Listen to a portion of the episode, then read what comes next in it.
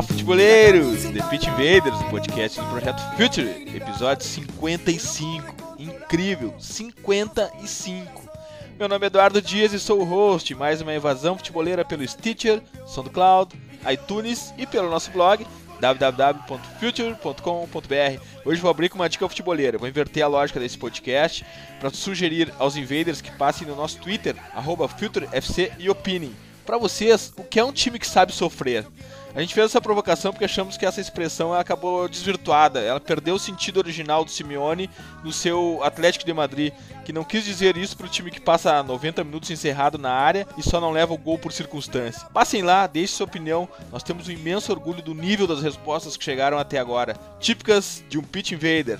Falando em invader, hora da conexão com Myron Rodrigues. Dali, Myron. O que é um time que sabe sofrer para ti, Myron? Cara, pra mim o time que sabe sofrer é o time que, eh, por mais que tu vá bater nele, ele não vai. Ele vai até chutar no teu gol, mas a bola não vai chegar no teu gol. A bola vai para fora, a zaga intercepta, a gente sai no contra-ataque e faz o gol. E depois volta ao plano inicial. Pra mim esse é o time que sabe sofrer. Eu não gosto muito, mas esse é o, esse é o protótipo do time que sabe sofrer. Dali Bolívar Silveira, seja bem-vindo de volta, Invader. Saber sofrer do simeonismo não tem nada a ver com o que tomou conta do Brasil, né? Não, não. Aqui deturparam um pouco a, a frase do Simeone. Uh, aqui, se, se, o time não, tomou gol, ele não soube sofrer. E se não tomou gol, soube sofrer. Se tomou gol, não soube sofrer, né? Fica muito relativo e preso ao gol. Para mim, o time que sabe sofrer é aquele time que estudou o adversário, sabe quais são os pontos fortes e se preparou para aquilo, né? O time que está preparado para tudo que o adversário pode apresentar e a partir de quando soube defender o adversário, sair para contra-ataque, ser vertical e chegar ao gol. Beleza, bom, a missão desse podcast é elevar o nível do debate, tirar o futebol do óbvio e do sempre foi assim. E por isso tratamos de trazer convidados instigantes que nos ensinem sobre futebol, que nos façam refletir e nos ajude a aprofundar o tema. E o invasor de hoje é coerente com tudo isso. Seja bem-vindo, Léo Samarra, treinador de futebol profissional formado pela Associação dos Técnicos de Futebol da Argentina e também coordenador da ATFA. Dale, Léo! Boa noite, pessoal. Tudo bem? Prazer aí, tá? Uma honra compartilhar esse espaço aí com vocês. Obrigado pelo convite. Valeu, merece muito esse convite, porque a gente quer aprender contigo e já vamos começar te provocando. O que é o time que sabe sofrer pra ti, Léo? Olha, é, inicialmente a frase do, do Simeone é, refere-se mais ao espírito que é uma estratégia específica. É um time que se levanta. Um time que sempre se levanta e não se dá por vencido. É, a isso entendo, interpreto que ele se refere ao, ao time que sabe sofrer. Bora, vamos lá então, vamos lá, Invaders, vamos invadir a formação dos técnicos argentinos.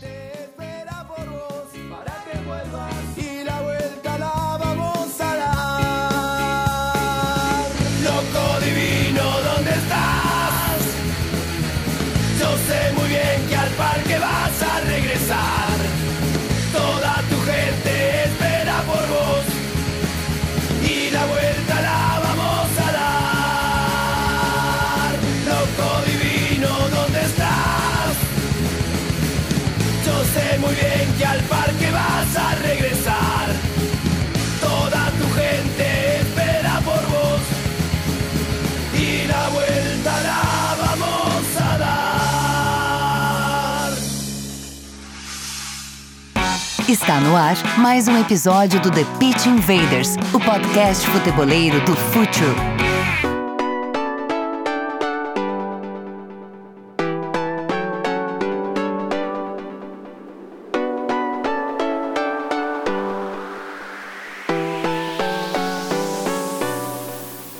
Pauta de hoje tem muito a ver com essa semana no Brasil. Tivemos a demissão de Pachequinho do Curitiba, do Roger do Atlético, mas se a gente ampliar para a temporada do Brasileirão Série A, já perderam emprego Rogério Ceni, Mancini, Dorival Júnior, Ney Franco, Altuari. Bom, Guto acabou pedindo para sair, não foi exatamente uma demissão. E se a gente considerar que no último episódio, um dos diagnósticos que a gente tratou sobre a dificuldade da implementação do jogo de posição no Brasil, de certa forma em toda a América do Sul, é o curtíssimo prazo dos treinadores no clube. Léo, a qualidade do futebol apresentado por um time, ela é diretamente ligada ao tempo de trabalho, né? Sem dúvida, sem dúvida nenhuma. É como primeira, primeiro quesito, sem dúvida. É, o tempo, embora em nosso futebol é, não existe futuro, é, o tempo naturalmente é necessário para poder implantar qualquer tipo de ideia. Isso aí. E mesma coisa, como é que foi a tua formação lá na Atfa? Como é que funciona a formação do técnico argentino na Atfa? Léo, explica pra gente. Bom, nós, nós temos uma, uma escola muito rica em história, é uma, uma escola de muitos anos de formação, é, obrigatório no país. É, é um, temos um curso que forma de forma obrigatória todos os nossos treinadores é, ao longo de dois anos. Não temos, não, não se, se entrega permissão a nenhum treinador que não passe esse período de tempo é, formativo em nossa escola é, para poder comandar em qualquer categoria nosso futebol. E qual é a grande diferença do, no, no conceito? Qual é a grande diferença que tu consegue imaginar? É bom que, que nossos invaders saibam, tu já tá no Brasil há um tempo trabalhando, né? Tu veio. Tu te, como é que foi? Tu te formou e veio para cá? Ou tu fez em paralelo a tua formação já trabalhando aqui no Brasil? Não, veio trabalhando já no futebol argentino há muitos anos. A escola de treinadores me convidou para esse projeto, é, para entrarmos no mercado brasileiro com nossa escola. Nossa escola já vem trabalhando praticamente todas as federações daqui de nosso continente, porém o mercado brasileiro estava tava longe ainda para nós. Então recebi esse convite, para mim foi um desafio bastante interessante. É, logicamente, como prejuízo, tive que me afastar do, do campo, de, de meu trabalho habitual, dentro das quatro linhas, mas assumi esse compromisso, que foi muito positivo, e aqui estamos. Conquistamos desde 2014 até hoje. Continuamos crescendo no país, colaborando com a formação de novos treinadores aqui no país e somando, somando nossa, nosso conhecimento, compartilhando conhecimento, aprendendo também com os nossos é, colegas aqui do país e buscando crescermos juntos, né, que é o verdadeiro objetivo. E, Léo, tem brasileiros procurando a Atfa para se formar, aumentou isso, é uma, é, é, uma exceção algum brasileiro por lá? Como é que está o mercado dos técnicos brasileiros na Atfa? Eles estão procurando mais a formação pelo lado da língua espanhola? Bom, é, hoje nossa escola vem, vem crescendo em quantidade de alunos brasileiros. É, nosso mercado é muito dinâmico, é de portas abertas. É, vale aclarar também que nosso curso para os brasileiros é em português, não é em espanhol. Então temos muita procura, temos treinadores de base, é, estudando nossa escola, auxiliares de campo, atletas em atividade que já estão se somando também a esse, a esse costume de nosso futebol também, né? Nossos atletas já em suas fases de encerramento de carreira, quando começam é, com a fase formativa é, para um futuro como treinadores, auxiliares é, ou simplesmente educadores ou colaboradores. Léo, essa escola, ela traz uh, quem se forma nessa escola, ela sai com algum conceito específico ou isso vai muito do técnico, da ideia do, de quem está se formando lá? Como é que funciona a, a, o idealismo dessa escola? Ela te dá a bagagem de saber, enfim, trabalhar como técnico, simplesmente isso, ou ela também te coloca uh, um conceito de futebol específico para que ele seja implementado? Recebe-se uma base, né? Recebe-se recebe uma base que depois a característica, a personalidade de cada treinador fará o que melhor entender com essa base. É, irá evoluir a partir dessa base. Porém, o, o chão é sólido, conhecimentos é, desde tática, técnica, formação física, psicologia, é, a história de nosso futebol, pedagogia, administração de equipes, é, então neurociências, é, regulamento, é, temos é, muitas matérias que fazem uma formação integral e isso acaba representando um chão sólido, uma base sólida que depois o treinador, logicamente, é, irá imprimir sua filosofia própria em função de sua escola filosófica, é, porém terá um conteúdo. Né? É, nosso futebol, é, com todos os seus defeitos é, e com todos os seus vícios, tem hoje uma, uma vantagem em relação ao, ao resto dos países de nosso continente, é que é, encontra-se conteúdo. Né? Nossos treinadores é, vêm muitos anos trabalhando nesse conteúdo e sendo um conteúdo obrigatório é, é quase uma quase impossível encontrar hoje. É, até numa categoria de base, um, um comandante que seja improvisado por ser familiar de um diretor, amigo de um diretor é, ou sócio de um empresário, é, colega ou parceiro de, de algum membro de uma diretoria. Isso praticamente, na verdade, não existe. Todos os nossos comandantes é, são, são formados, são qualificados, é, lógico, com suas qualidades, características, é, porém esse é um chão, um chão sólido. Mas tudo isso que tu falaste, Léo, ele acaba sendo um pouco diferente do, do conceito dos clubes de futebol. Né? Nos clubes de futebol, essa confusão é um pouco maior.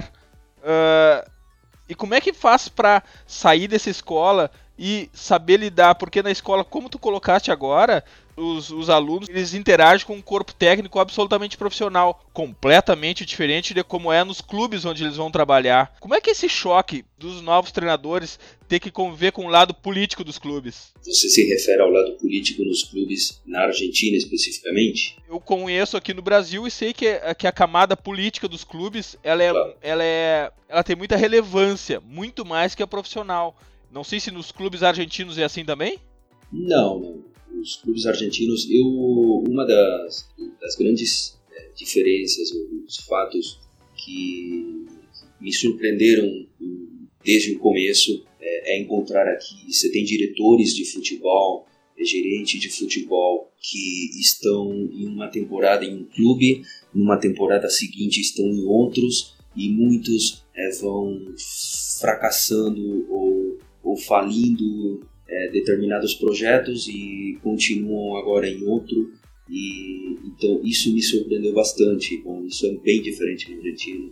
É, todos os membros das comissões diretivas são, são pessoas é, que são ligadas ao clube é, de alguma forma. As chapas são de membros do clube, não, é, não existem diretores numa chapa. Por exemplo, um diretor de futebol no Boca que não seja do DNA do clube e que esteja no futuro trabalhando no mundo. É, isso não acontece lá. Então, bom, a dinâmica da, da conformação da, também das comissões técnicas são, são bem diferentes. Aqui é muito comum um treinador chega ao comando de um clube e, e sua comissão técnica é conformada por funcionários que são do clube e não são pessoas de sua confiança. Também isso é bem diferente na Argentina e no mundo. Uh, ô Léo, queria fazer uma pergunta, já que a gente envolveu política, sobre a seleção argentina, né, a AFA. Ela vem mudando de metodologia de treinadores uh, faz tempo já. Uh, veio com o Cupacilli, Bielsa, agora ultimamente Sabella, Tata, Bausa, Sampaoli. São treinadores com diferentes uh, modos de maneiras de enxergar o futebol. Como é que tu vê isso pro jogador argentino uh, e, enfim, pro resultado e desempenho da seleção, né? Como é que tu enxerga essa falta de sequência e essa, muda essa alternância gigantesca de ideias de futebol? Bom, é uma, é uma realidade. É um, temos um, um país rico e, de uma diversidade muito grande em filosofia, é, em matéria comissão técnica. Temos treinadores com ideias, é, modelos completamente diferentes e neste caso é difícil seguir uma linha, é complexo seguir uma linha. Hoje é, a AFA vem mudança muito grande, estamos é, com um novo presidente é, que procura imprimir um projeto diferente, por esse motivo está iniciando essa nova fase agora com o São Paulo. É, porém, é uma realidade, ao longo de muitos anos, cada projeto é, vem para mudar de forma radical o projeto que estava anteriormente. Isso, de alguma forma, sim, impacta no atleta, lógico porém é, os atletas que conformam a seleção nacional é, de potências como são Brasil, Argentina, é, Alemanha, Espanha, eles têm a capacidade, a qualidade de se adaptarem a essas mudanças, porque são atletas que vêm participando de diferentes é, equipes no, no mundo, com treinadores que vão passando e jogam uma temporada na França, depois passam para jogar na Alemanha, jogam na Inglaterra. Então, essa bagagem que os atletas vão acumulando ao longo dos anos e vão passando no futebol europeu, faz com que essa mudança de comando nas seleções não seja dramática. Ô Léo, tudo bem?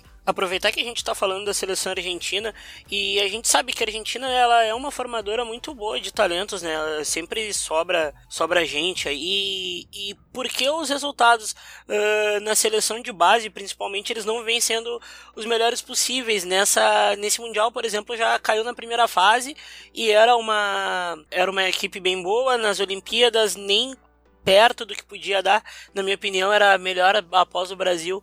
Uh, como tu vê isso e o que que acontece também?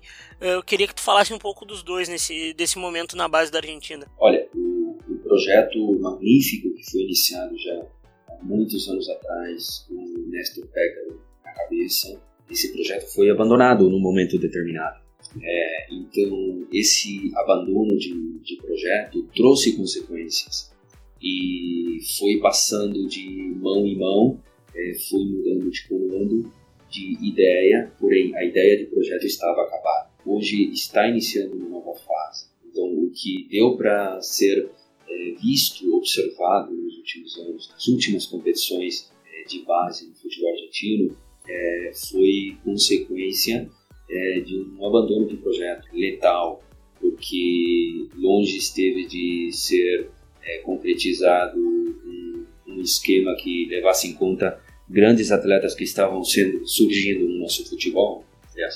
A última seleção olímpica, é, última seleção olímpica não contava com, é, com as máximas figuras da idade que poderiam estar representando a seleção argentina, porque os clubes não queriam emprestar esses atletas à seleção. Então, nossa nossa seleção juvenil, todas as suas categorias, é, ela foi abandonada de alguma forma pelos clubes. Bom, hoje é parte faz parte do trabalho é, da nova diretoria, da nova comissão de seleções juvenis. Hoje, o Pablo Aymar, é, ex-jogador do Valência, do River Plate, está assumindo é, uma das categorias, que é o Sub-20, uma comissão técnica jovem, profissional, formada, é, iniciando um projeto novo com outras comissões técnicas que também assumiram o Sub-17 e o Sub-15, um projeto integrador novo, com modelo diferente, procurando resgatar o, que, o legado que deixou o Nestor Pécaro é, já alguns anos atrás. Léo, olha só, no Brasil hoje em dia, tu tenho certeza que tu está acompanhando o futebol brasileiro, a gente está vivendo uma fase de futebol reativo intenso. A gente consegue identificar algumas células, alguns módulos do futebol reativo, a gente consegue enxergar alguns módulos do jogo de posição, principalmente no ataque do Grêmio, uh, na pressão que o Corinthians faz na defesa, no ataque em bloco, mas basicamente o futebol brasileiro se resume à reação, ao futebol reativo. Os times estão se sentindo muito confortáveis e eu tenho certeza que essa onda do saber sofrer, ela tem muito a ver também com, pequeno, com pouco tempo de trabalho dos treinadores. Como é que está o futebol dos clubes na Argentina hoje? Qual é o modelo de jogo que, que tem se aplicado nos times argentinos? E tu consegue identificar um time que esteja jogando de uma forma mais atual do que os outros? Tem alguém se despontando? Bom, é, o, o, futebol argentino hoje apresenta, é, apresenta algumas, algumas lutas é, de ideias ou ideais. É, temos clubes que não foram campeões, não foram campeão, por exemplo, por exemplo Defesa e Justiça, que foi o time que deixou fora o São Paulo da Copa, né, na Copa Sul-Americana. O Defesa e Justiça recentemente estava no BKC, que é hoje auxiliar de um time que vem há anos é, após é, conseguir o acesso à Série A, jogando futebol extremadamente dinâmico, vertical, bem vistoso. Temos o Godoy Cruz, o Lanús, campeão de, da temporada anterior também, é, um time que joga futebol muito interessante, é, porém não necessariamente os, os times que acabam chegando ao título são os de, os de melhor jogo. É, porém, a característica do futebol argentino já há muito tempo é que não só os poderosos chegam à conquista. É um pouco a diferença que eu observo em relação ao futebol é, brasileiro. Né? Aqui temos três ou quatro equipes que podem, têm a possibilidade de, ter, de apresentar uma proposta é, um pouco mais um conteúdo, né, uma inovação, porque também conta com as peças mais destacadas. Né? O poder econômico dessas equipes faz com que é, consigam levar em frente qualquer tipo de iniciativa, porque não terão um combate ou uma oposição muito forte. Então, dá para ver né? o Corinthians tá, leva à frente, não sei quantos, estava com 10 pontos na frente do, do segundo, é, então os três, quatro primeiros cortados lá, lá em cima da tabela. Bom, isso não acontece no futebol argentino. Né? Proposta dos clubes é, vão além do poder econômico, então um pouco a criatividade, esse conteúdo que a gente vem conversando, vem discutindo, faz com que o futebol argentino seja muito competitivo em todas as suas categorias.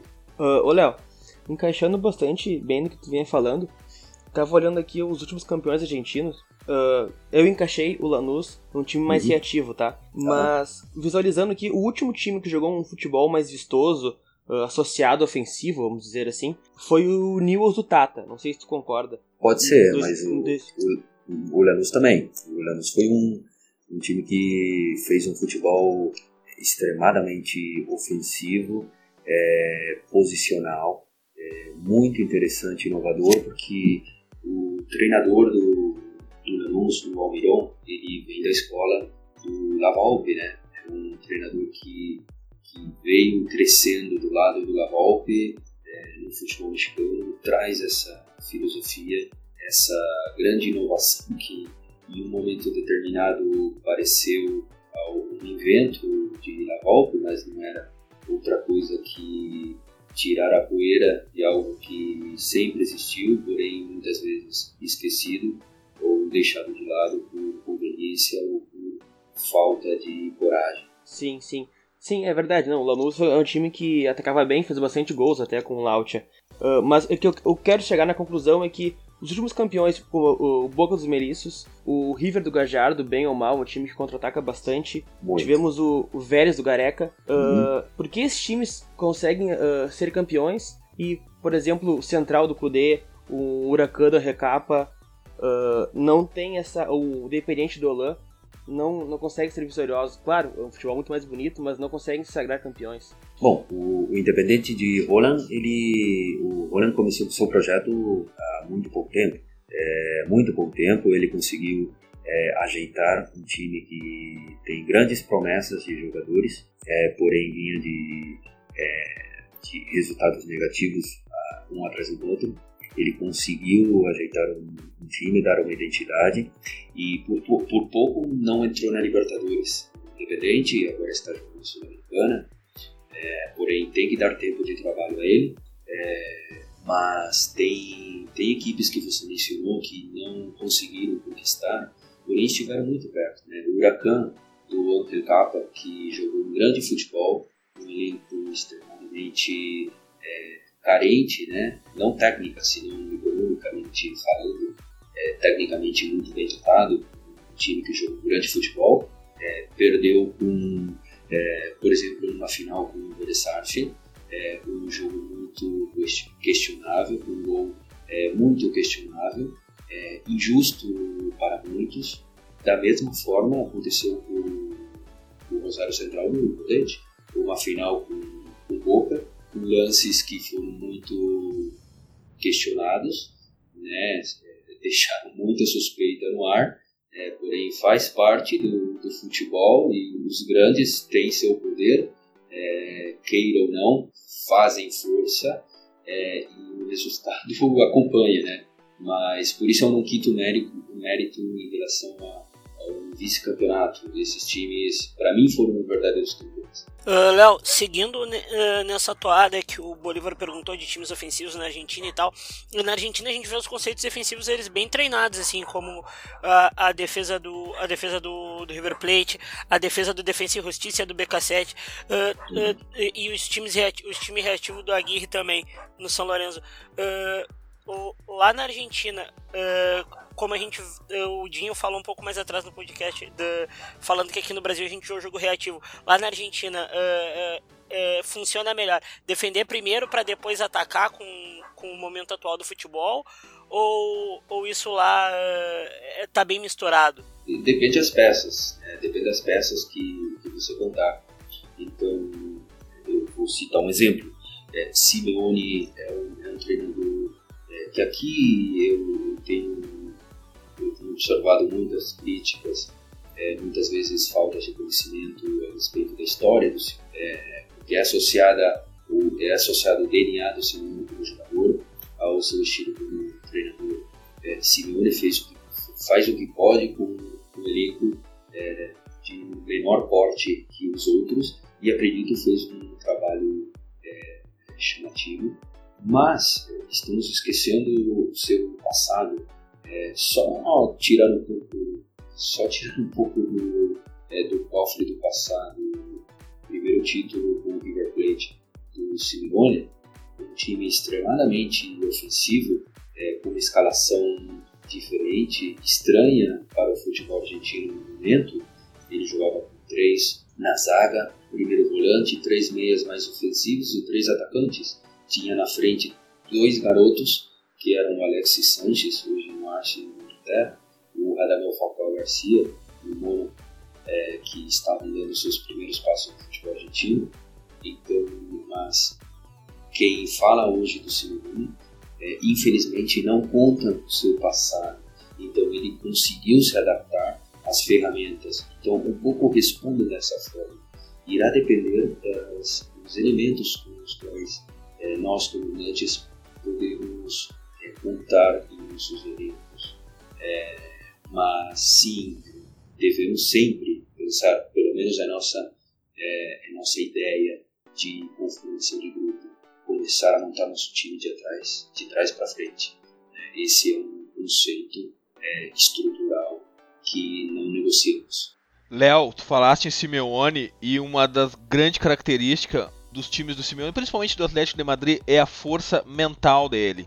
Na escola de técnicos argentino, vocês chegam a mencionar isso ou vocês chegam a lidar com esse tema sobre o mindset do jogador, como ele deve se portar, porque eu identifico com muita clareza a diferença mental entre o jogador brasileiro e os jogadores latinos, principalmente os argentinos e uruguaios. O mindset, a força mental, ela faz parte da, da, da abordagem da escola de técnicos argentinos? Faz parte, porque é treinável, né? é, é estimular. Nós procuramos estimular determinados sentidos. Então, tem, logicamente, determinadas condições ou capacidades ou características que são próprias de uma cultura, é, porém existem fatores que são estimulados, focos que são trabalhados e são treináveis. Então, estamos trabalhando há muitos anos a maioria das condições técnicas que nascem em nossa escola hoje já contam com especialistas em ciências dentro de sua comissão técnica para conseguir estimular toda a parte cognitiva né? e conseguir guiar é, toda essa força, todo esse aprendizado de forma positiva. Léo, eu queria saber uma coisa de ti, Sim. puxando o assunto mais para mercado. Qual é a grande dificuldade para um técnico argentino uh, no futebol brasileiro? Tu acha que, que o grande obstáculo para ele se dar bem aqui, qual, qual que vai ser? É lidar com os jogadores? É a língua?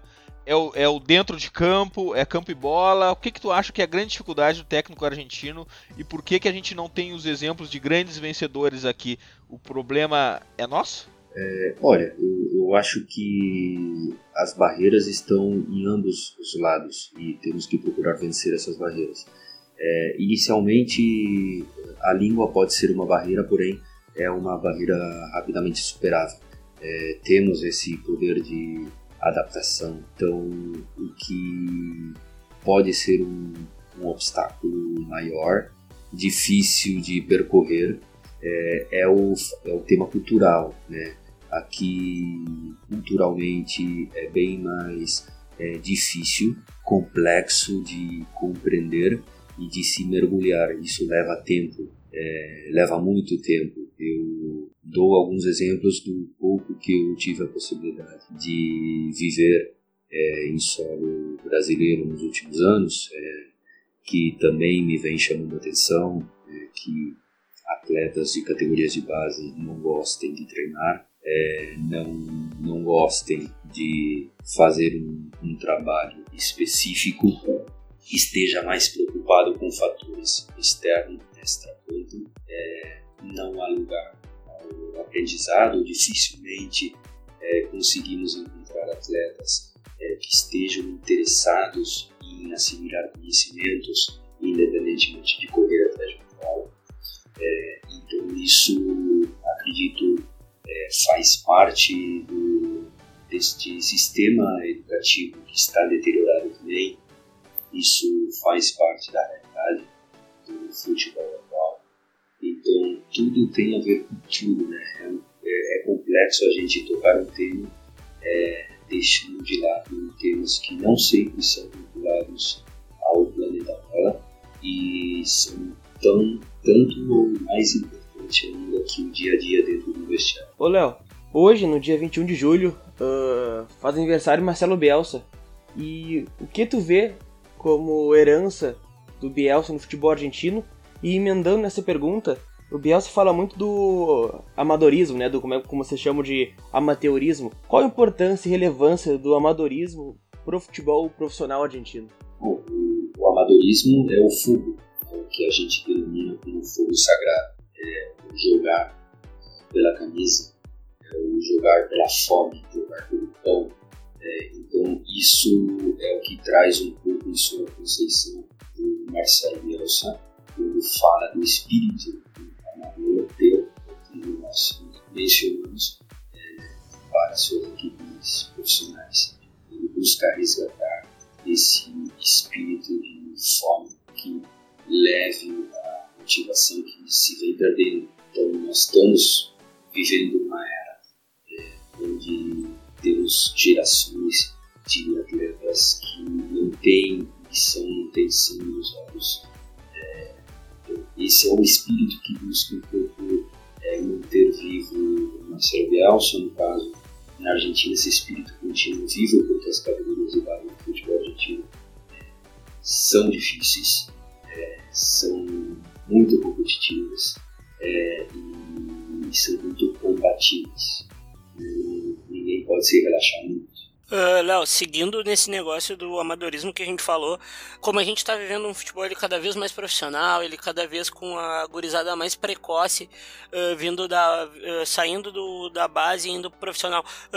e lá na Argentina tem muita cultura dos potreiros e tal. Eu queria saber se dá para se lá aqui já meio que se perdeu esse negócio de jogar futebol na rua. Eu quero saber para ti como treinador e como um, um professor, na verdade, uh, o que, que, tu acha da, uh, da importância de se jogar futebol de uma maneira lúdica e não dela profissional até uma certa idade? Bom, é, foi a perda dos espaços que nós considerávamos o treino, que era a verdadeira escola dos talentos, trouxe consequências na, no processo formativo do treinador de base. Então, é, nisto, as escolas de treinadores é, tiveram que se é, agir de forma rápida é, para conseguir substituir essa falta. Então, nossos atletas, há 20 anos atrás, é, passavam um pouco mais, é, passavam 5, 6, 7, 8 horas jogando na rua, os que tinham possibilidade base continuar no seu aperfeiçoamento de base, mas sua educação técnica é, estava rua, é, com base na repetição, na oposição injusta, muitas vezes, garotos de 10, 11 anos, garotos de 17, 18, 20, 25 anos. É, então, esse aprendizado natural, é, que aperfeiçoando as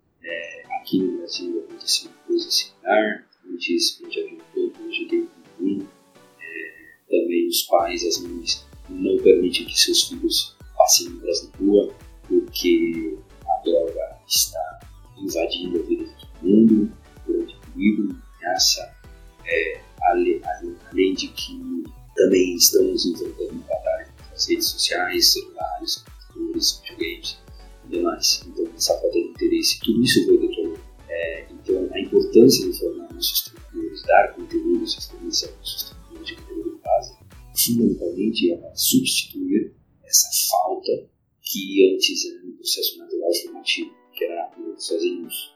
É, hoje, esse espaço não existe e nossos treinadores é, estão obrigados a fornecer essas ferramentas é, ao vivo em suas escolinhas ou categorias de base. E aí é onde nasce a dificuldade, é, a falta de treinadores competentes na etapa mais importante da vida de um atleta, que é partir a fase de futuro é, torna um elemento que chegará no futuro um profissional uma carência enorme e recuperar. Léo, Brasil e Argentina já produziram jogadores incríveis, jogadores extraterrestres de todas as posições.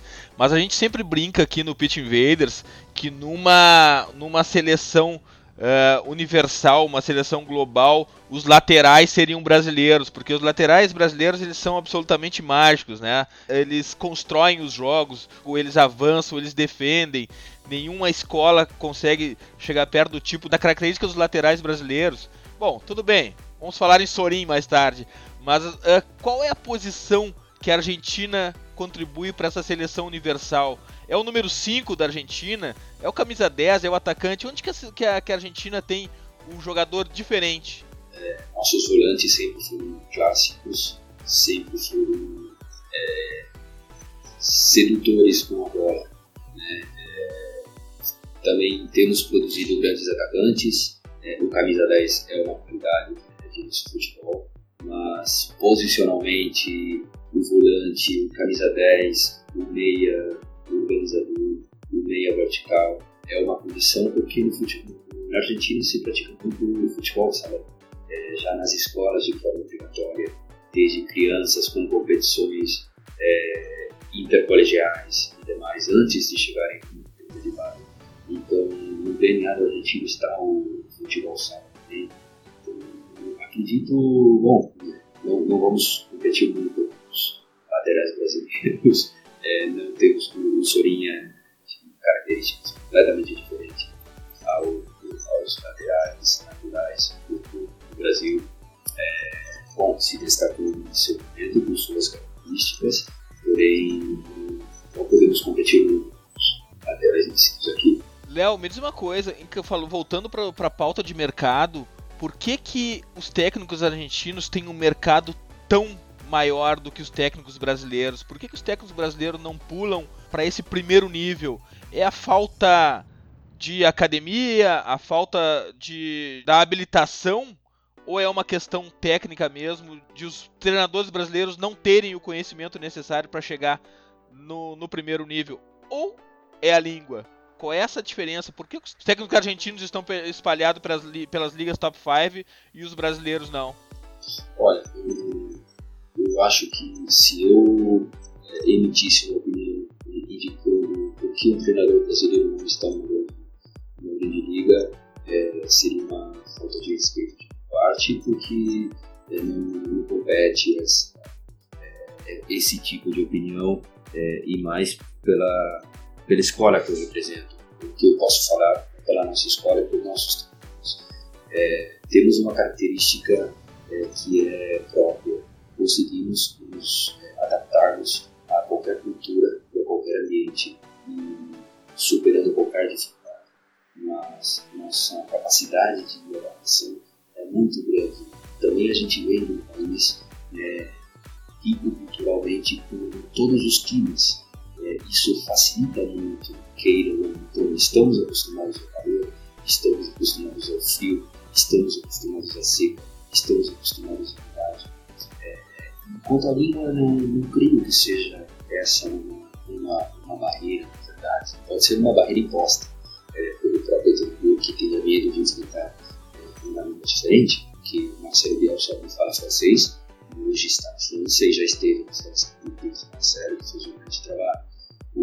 O Maurício Pochettino está na Inglaterra, e se sua língua é, é a língua espanhola, embora esteja já inglês, fala inglês, hoje o Pellegrino Maurício Pellegrino também foi também, depois de, seu, de sua passagem na Espanha.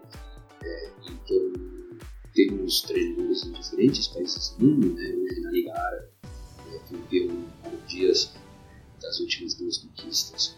É, acredito que ali não, não seja uma barreira, pode ser uma barreira imposta pelo próprio treinador, é, porém, em matéria formativa acadêmica, é, nesse caso, nossa escola tem conquistado um prestígio muito grande é, no mundo. Então, isso também pesa muito, né? pesa muito a hora de, de, de escolher treinador.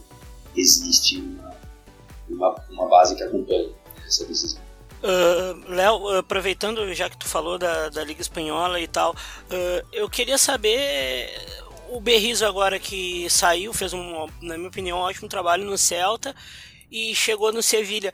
Tu acha que se, seguir, se ele seguir nessa toada de fazer um bom trabalho no Celta uh, após o São Paulo e na Argentina, ele pode. Ele, ele ou o Pochettino, que eu acho que tá um pouco na frente, mas especificamente falando do Berriz, assim, o que, que tu acha que ele pode. Uh, o que, que tu acha que ele pode agregar no jogo do Sevilha, uh, que já, já era um time bem ligado, já era um time bem intenso, mas eu sentia que faltava um time um pouco mais sólido defensivo. Tu acha que o Berrizo pode dar isso no Sevilha?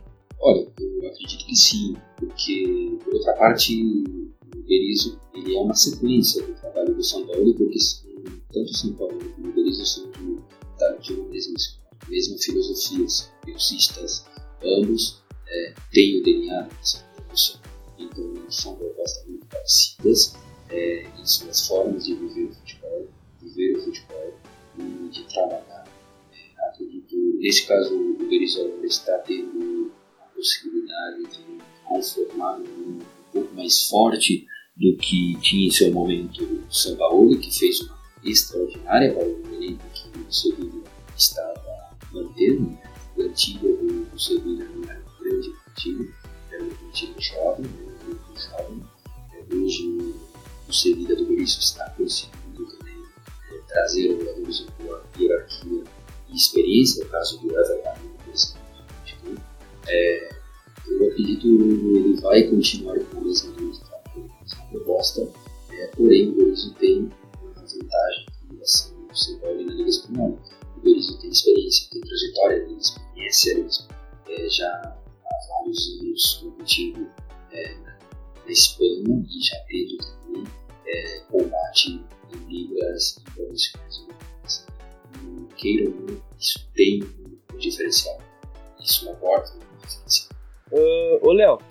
na ATFA tem curso para treinador profissional, treinador de base. E sobre a, falando sobre os jovens, eu quero, quero dizer, a Argentina tem, se não for o maior uh, celeiro de jogadores, que é o Clube Parque, que fez, criou Cambiaço, Saviola, Sorin, Riquelme, Redondo. Uh, qual o segredo do Clube Parque, se tu sabe? E se isso é utilizado na, se é alguma metodologia do Clube Parque é utilizado na base, porque todos os jogadores que saíram de lá têm fundamentos uh, impecáveis, assim, de passe, são sempre bons passadores. Olha, o Clube Parque é, é futebol de campo, futebol de salão. Um pouco seguindo a linha do que havia mencionado anteriormente.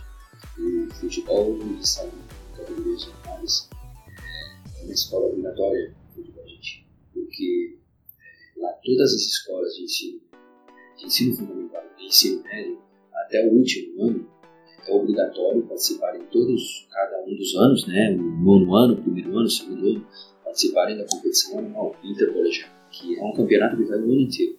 Então, é uma imensa quantidade de, de garotos que depois passam a outros clubes que já são federados. E um deles é o Clube Parque, que é a fonte que alimenta a categoria de base do Argentino Júnior. Por esse motivo, né, todos os grandes craques que saíram do futebol de salão do parque, o Lúcio Cambiasso, o Diego Nascente, o Cine, o, o que é, é, o Redondo, o seu momento, eles foram para o Argentino Júnior, né, que então é antessala, é o, é o parque. Então, acredito bom, enquanto a metodologia é um futebol diferente, né? É futebol de salão.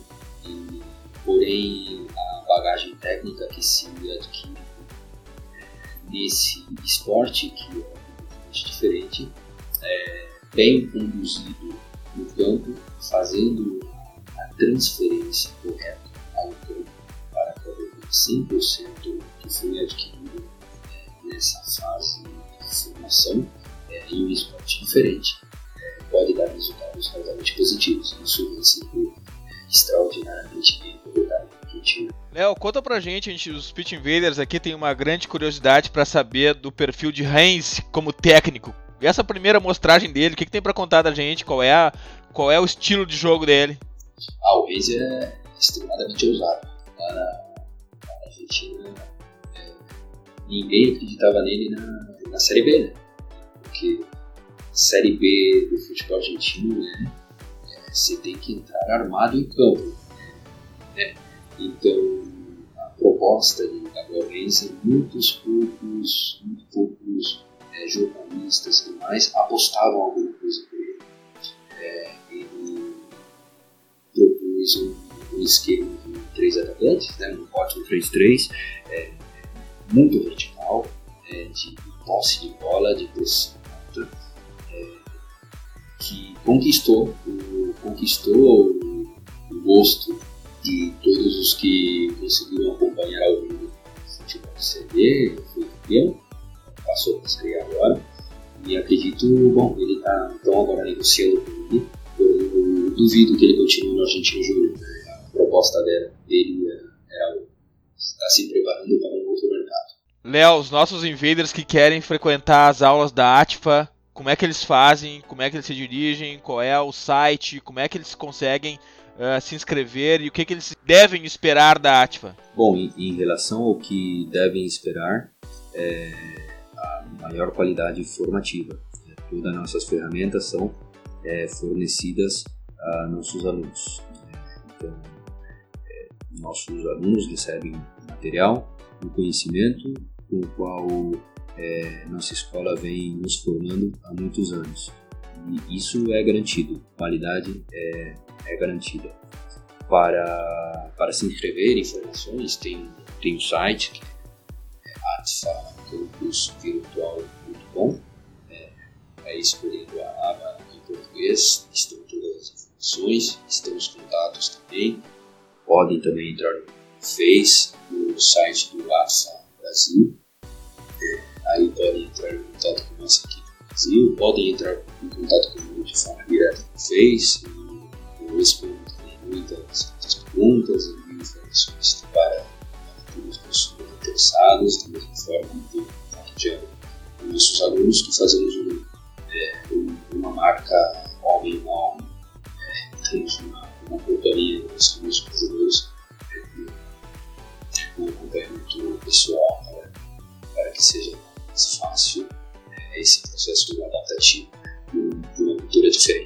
para quem não conhece ainda, quem são os grandes ícones formados pela ATFA, para o pessoal fazer uma relação entre a escola e quem, foi, e quem se formou por lá, Léo? Absolutamente todos os treinadores argentinos são formados de forma obrigatória nessa escola. Simeone, é, Marcelo Bielsa, Martino, é, Benício, Sampaoli, é, Almeida, hoje campeão do futebol mexicano, é, Ramon Dias, todos os estudantes.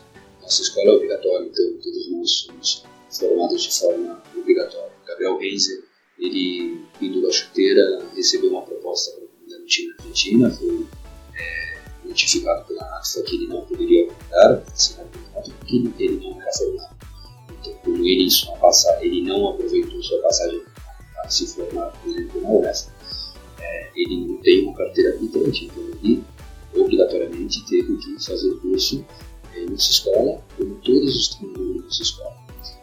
Passou dois anos, até que conseguiu a habilitação, assumiu o Argentino Júnior, o resultado é, esteve aí. É, porém, todos nós somos comandantes. Hoje, subiu o dia, com 36 anos, assumindo várias vezes a experiência também. Todos os nossos comandantes passam por nossa escola. Somos todos produtos da mesma instituição. Os brasileiros são muito bem-vindos por lá, Léo.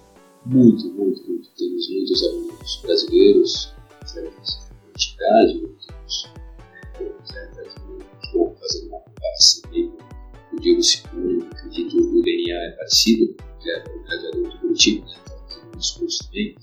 É, temos, temos muitos brasileiros que estão nas escolas, bem-vindos.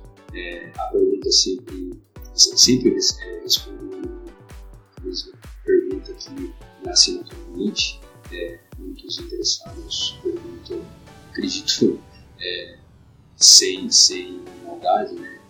Escola. É, se, nossa, brasileiros, eu sempre respondo.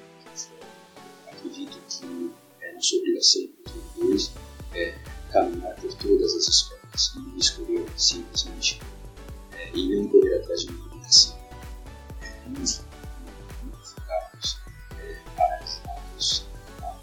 chegarmos a pegar o que temos continuar evoluindo. Então, é, pessoal que está frequentando essa escola, é, sigam em frente, façam os cursos da CPF também. Se podem viajar para fazer o curso, é, se estão fazendo cursos aqui no Brasil, serão bem-vindos nessa escola, continuar aprendendo sempre. É, acredito é o único termos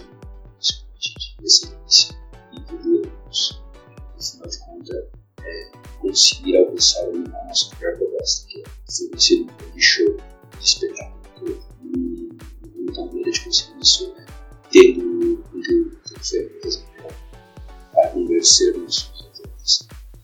E essa é. Demais, Léo. A gente do Filter aqui no podcast Pitch Invaders tem certeza que o conhecimento é a única saída para o futebol brasileiro e da América Latina. E agora é hora das nossas dicas futeboleiras.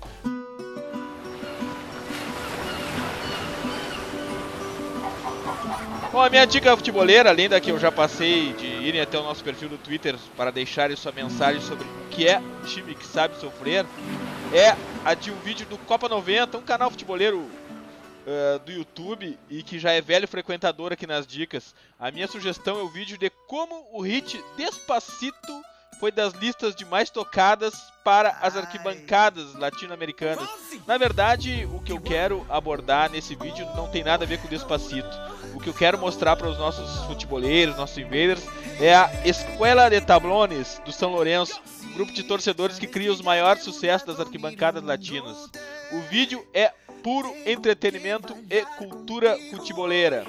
Mas não é só isso, hoje eu estou empolgado nas dicas aqui e do blog do Filtro tem um post obrigatório do Vini sobre o mercado do Mônaco, não só de hoje, mas como eles se consolidaram como bons compradores e ótimos vendedores, sempre mantendo a competitividade do time. Myron, qual tua dica? Uh, minha dica, cara, é o livro dos nossos parceiros lá da grande área lá, Pepe Guardiola, A Evolução. Eu já li, eu ganhei semana passada da minha, da minha excelentíssima e acabei ele em uma semana. É um livro muito bom pra gente saber como, na minha opinião, o maior, maior treinador do século uh, trabalha.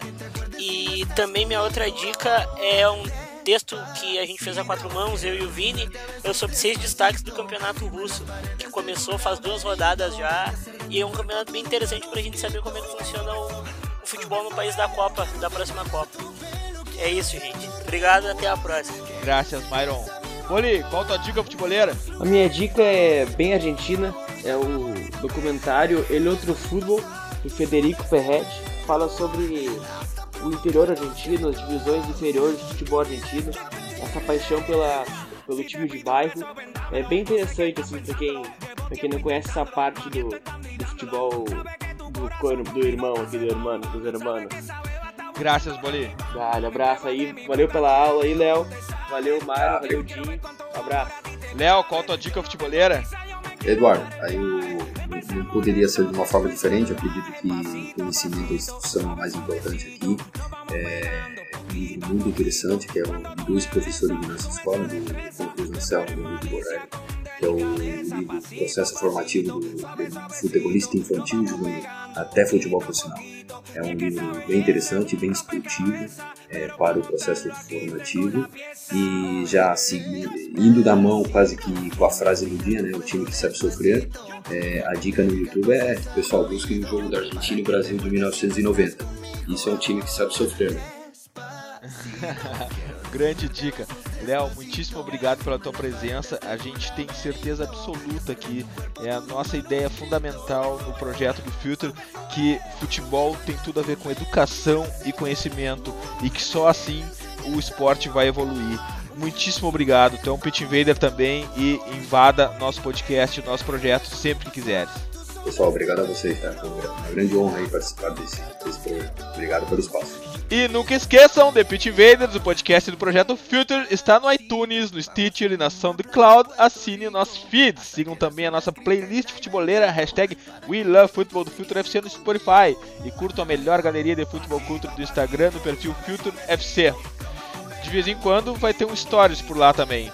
Lembrando os invasores Apple para nos darem aquela moral no review do iTunes, clicando em algumas estrelas, de preferência 5, para melhorar, melhorar nosso rating e aumentarmos o alcance da nossa invasão futeboleira. iOS ou Android, assine nosso feed e receba todos os episódios on demand. Invadam também o nosso blog futeboleiro, www.future.com.br. Abraço e até a próxima invasão de Pitch Invaders!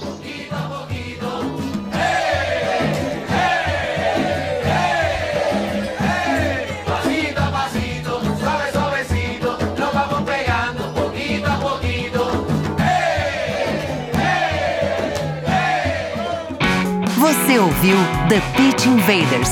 Siga nossos perfis. Visite www.future.com.br. We love football.